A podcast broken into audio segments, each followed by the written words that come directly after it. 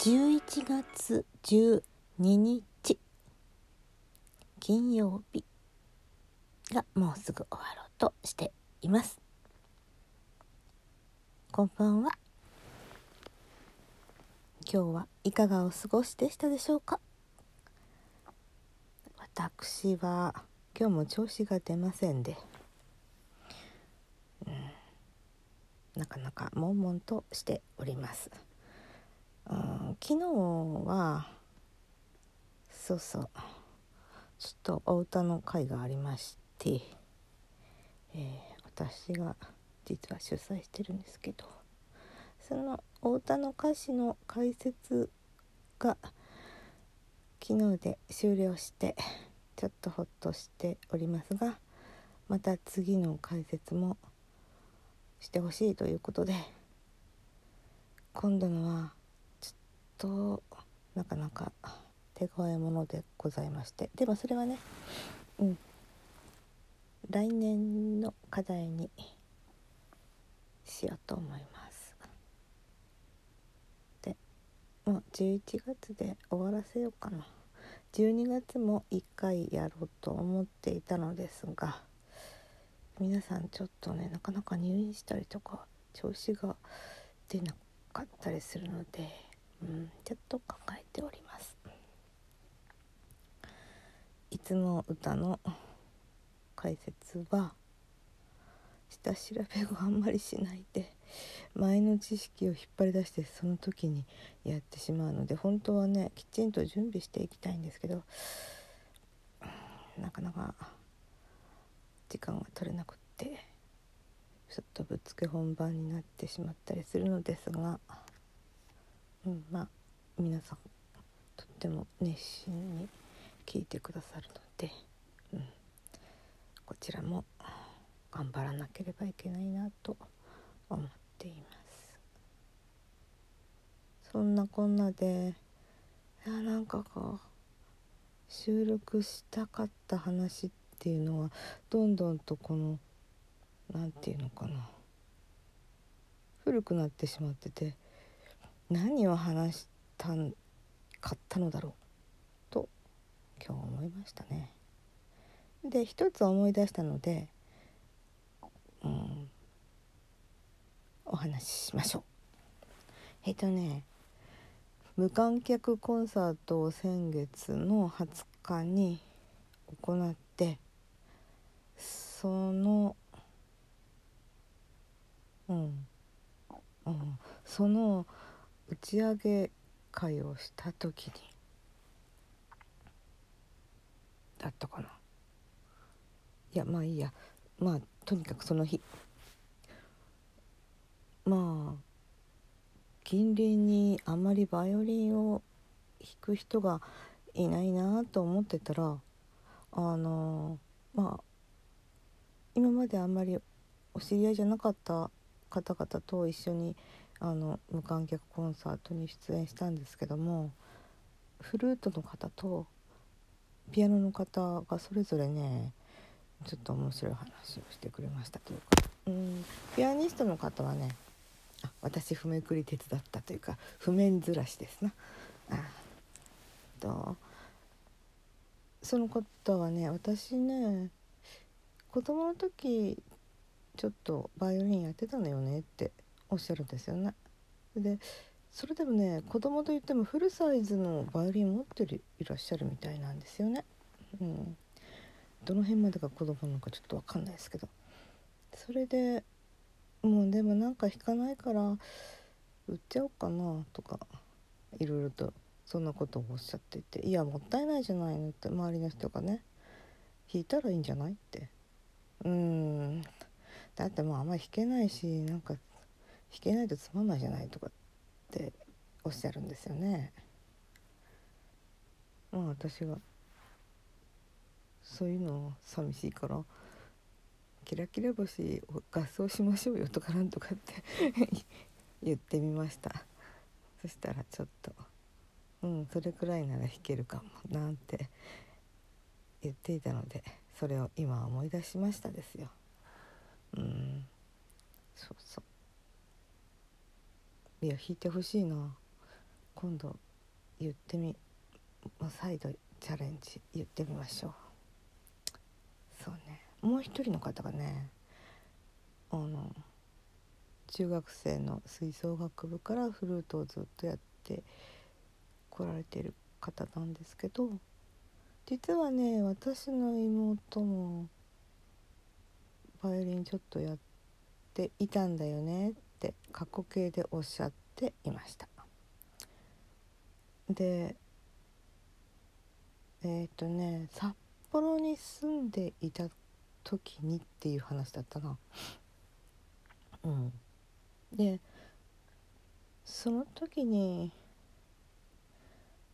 うんなんか忘れちゃったけど作協のに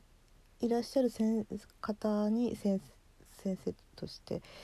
指導を受けてたことがあったりなんかしたのかな？だから作協の団員の方々とのつながりみたいなものはその先生を通してあったんじゃないかなと思うんですけどまあそれはいいとして私大平さんに習いたいのってその妹さんがおっしゃったそうな。そしてえー、大平さんに？まあ今皆様方は大平さんといっても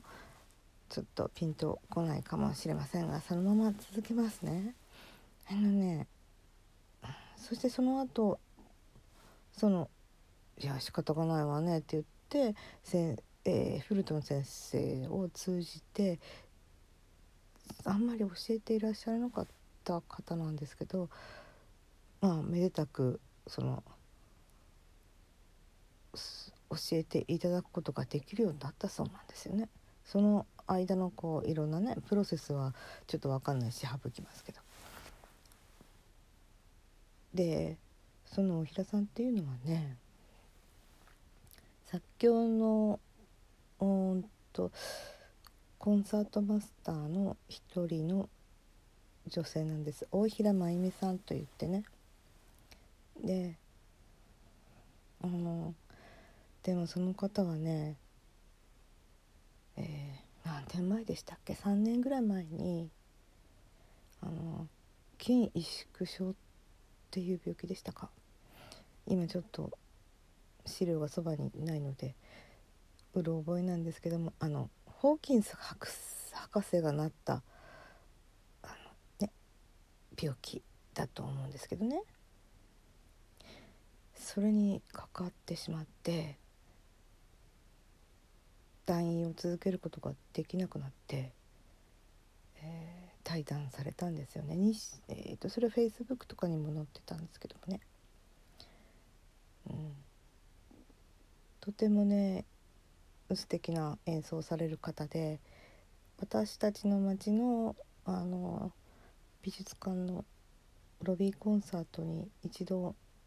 見えましたね。あとは図書館のコン図書館じゃなくて市役所のコンサートだったかな。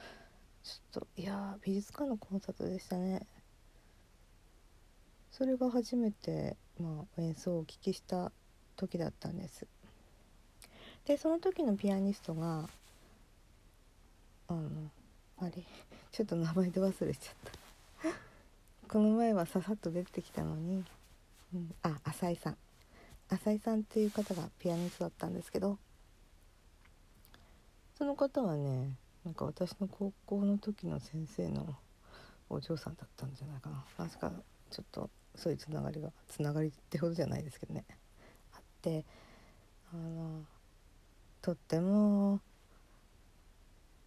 心にしみる音色を奏でる大平真由美さんでした。で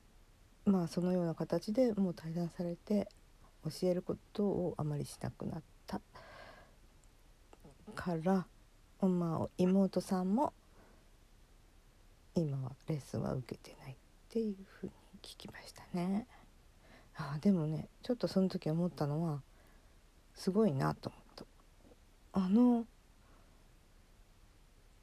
大平さんに習いたいっていうふうに言えるってことがねすごいなと思いました。うん、なんかそういうところやっぱり積極的になるっていいですよね。だって習えちゃったんだ